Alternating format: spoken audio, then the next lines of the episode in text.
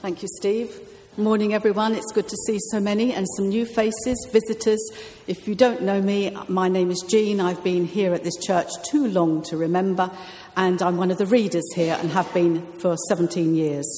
So, this is a covenant service today, the last day of 2017. A priest, a minister, and a rabbi went to see who's best at his job. Each of them go into the woods, finds a bear, and attempts to convert it. Later, the priest says, When I found the bear, I read to him from the catechism and sprinkled him with holy water. Next week is his first communion. I found a bear by the stream, said the minister, and preached God's holy word. The bear was so mesmerized that he let me baptize him. They both looked down at the rabbi, who was lying on a stretcher in a body cast. Looking back, he says, Maybe I shouldn't have started with the circumcision.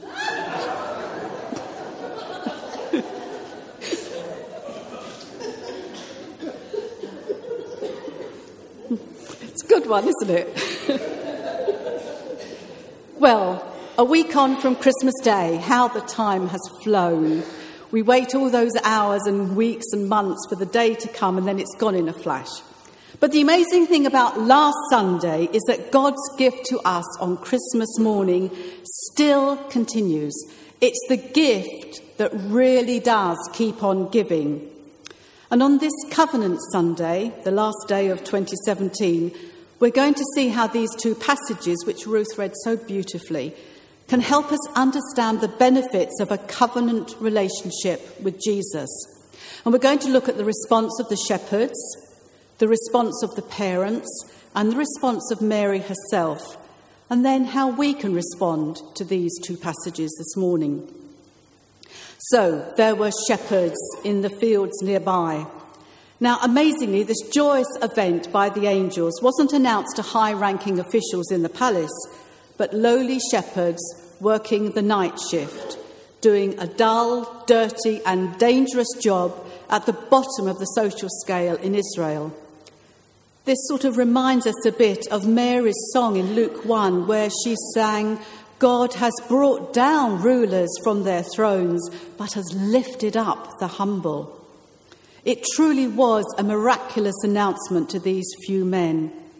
One commentary, and I found this really interesting, even suggests they may have been the shepherds who supplied the lambs that were sacrificed in the temple for the forgiveness of sins.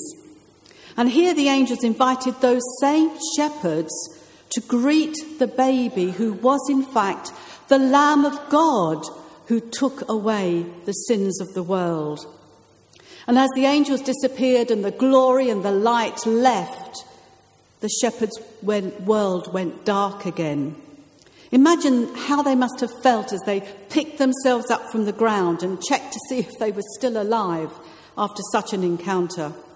Luke records for us their response to the news that the angels had brought them. Let's go. Let's see. And then later on, let's tell. They could have made excuses, of course. They could easily have said, Well, first let me go and find someone to take care of the sheep. Or, I'd like to go, but I'm really needed here.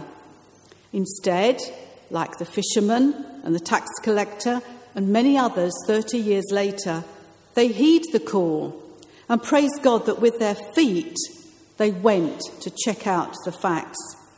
And indeed, we have several people here this morning who have heeded the call of God to go to St John's Church and have actively responded, and we will be commissioning them for that service later on.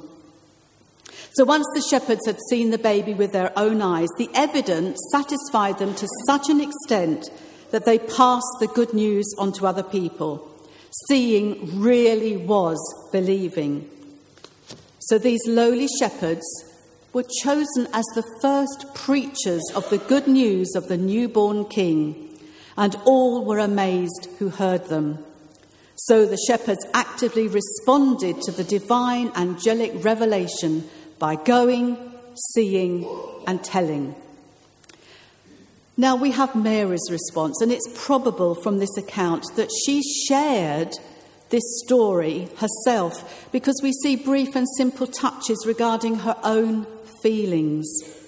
Picture her having laboured all night to bring forth this baby into the world, and now she quietly watches as other events unfold. Mary, therefore, represents a quieter response to divine revelation. She treasured all these things up and pondered them in her heart. She weighed them up in her mind, trying to understand what it meant concerning this child.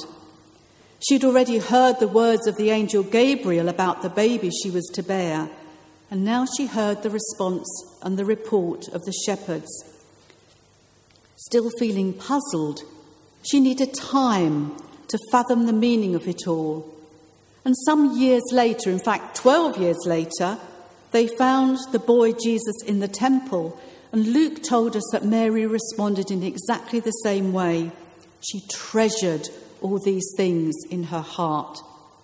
So Mary's response to the divine miracle was a quieter response, thinking deeply, pondering, holding all these things in her heart and treasuring them and waiting in trust for God to work things out.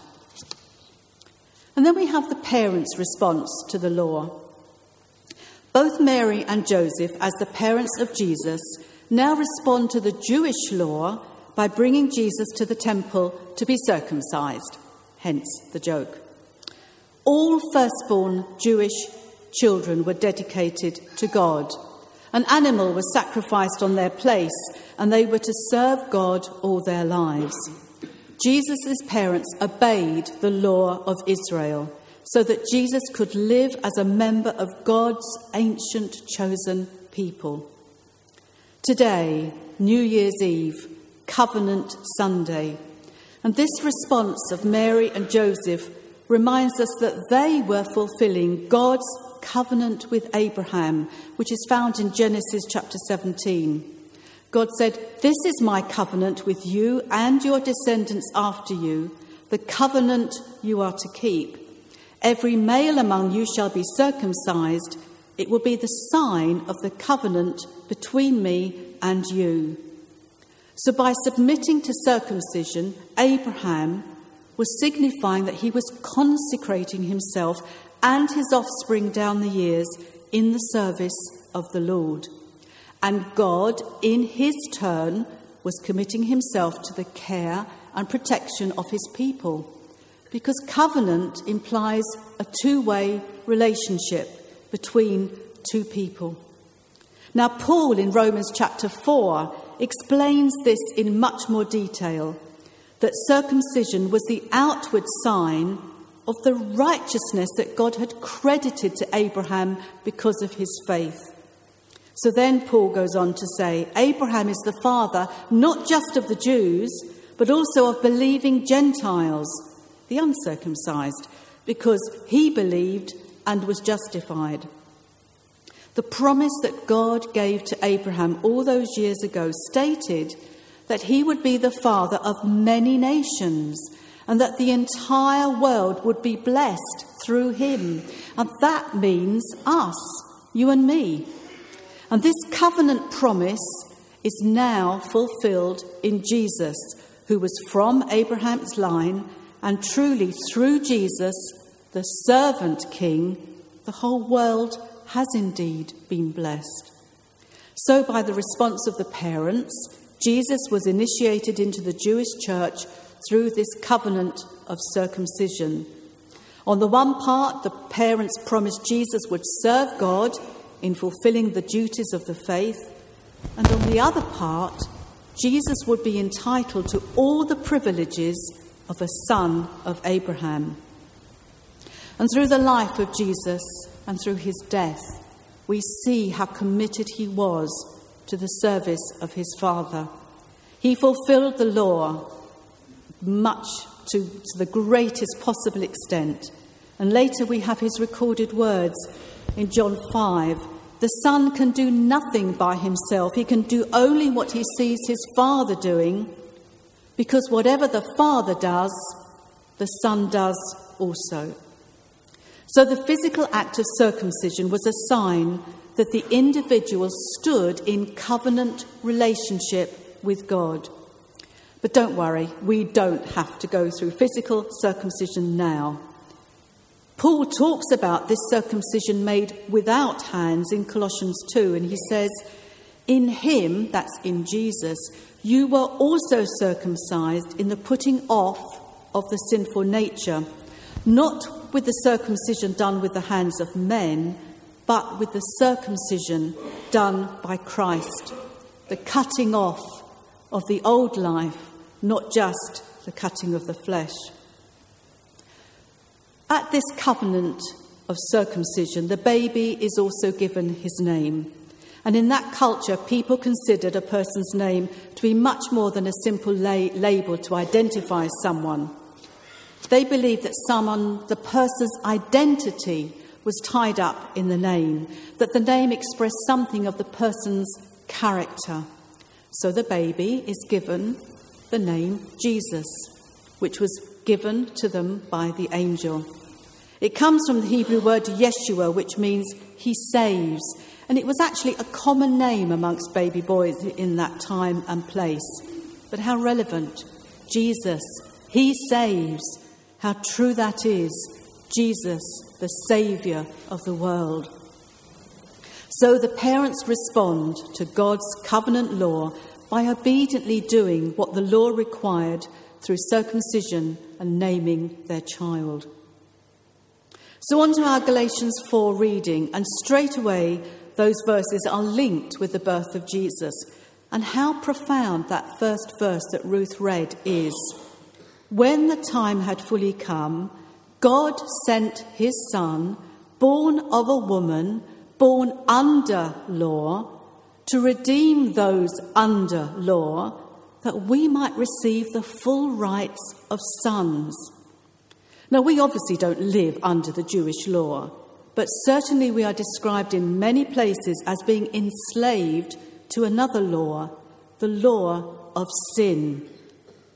Paul again in Romans 6 says, Sin shall not be your master, because you are not under law, but you are under grace. And Paul, in that passage in Galatians, helps us understand this by giving us a picture of a young boy in a wealthy home. This boy is the legal heir and future master of the entire estate. But as long as he is a child, his life is just like that of a slave. He is supervised and disciplined and he's under the supervision of other people, under authority until the time set by his father, when he will be free from control and then be able to enjoy his full rights as heir and master of the family estate. The adoption imagery here picks up something from the Old Testament, a concept there where God, calling and referring to the nation of Israel, calls them my son. So, Paul is telling us that because we are in a covenant relationship with God, we are not under the law of sin anymore. Jesus has saved us and redeemed us from the law.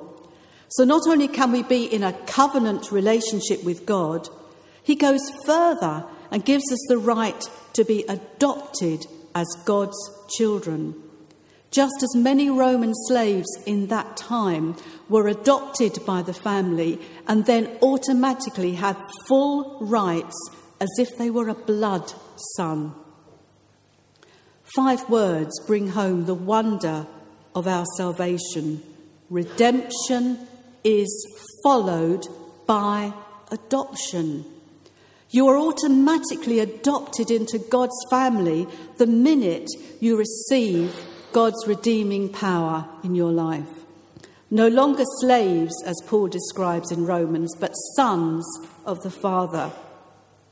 Romans 8, you did not receive a spirit that makes you a slave again to fear, but you received the spirit of sonship. And by him we cry, Abba, Father. The Spirit Himself testifies with our spirit that we are God's children. Now, if we are children, then we are heirs, heirs of God and co heirs with Christ. Abba, the word Abba, has no direct translation in English. The closest word we have is dad. We cry, dad. So not only have we entered into a covenant relationship with God, but we've been adopted into his family. We've been given a fresh start, but even more, we've already entered into our inheritance. We've come of age, we've grown up. God has not only pardoned us and redeemed us, but He's given us the full rights as sons and daughters of the living King. God's gift to us last Sunday is going to keep on giving us that same joy and thankfulness we had at the beginning when we first received Christ. This is a pure gift. We cannot earn it, we don't deserve it, we can only give thanks for it and share this gift with others, like the shepherds did. And part of that gift, as the message puts it from Galatians, says it so well. Doesn't the privilege of intimate conversation with God make it plain that you are no longer a slave, but a child? And if you are a child, you are also an heir with complete access to the inheritance. Intimate conversation, prayer, one of the proofs of our sonship. And of course, the Holy Spirit is given not just proof of our sonship, but as a consequence of it. So amazingly, our state of slavery and minority is past. We have now entered upon the full privileges of the adult son. And just as Jesus was given a name, so when we receive Christ, we too receive a new name Christ's ones, Christians. And our new identity is tied up with the powerful name of Jesus.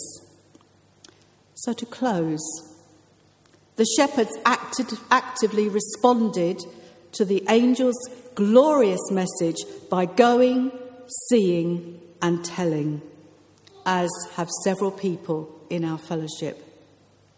Mary responded by quietly thinking about these things and pondering them and holding them and treasuring them in her heart. The parents responded by obeying the law, presenting Jesus to the Lord, and entering him into that covenant relationship. So, how will we respond? We could respond like the shepherds and actively respond to any call that God makes on our life. Or we might feel it more appropriate to respond like Mary, treasuring these things and pondering them and thinking about it quietly. Or we can, like the parents of Jesus, willingly enter into a covenant relationship with God this morning. Through the blood of Jesus, we have been given the new covenant, which we will share today when we take the cup of wine at Holy Communion. And we're going to say a covenant prayer together shortly. So when we say it, let's do so with the full assurance that we are God's adopted children that we are sons and heirs of the living God who bear his name, Christ's ones, and that our identity is tied up with that of Jesus. And let's remember that we are entering into a two way agreement with the Lord. And as we offer ourselves to Him at, in service at the beginning of 2018, He, God Almighty, in turn promises us his loving presence, his power, and enables us to have complete access to all his resources and all the rights of being a co heir with Jesus Christ. Hallelujah. Amen.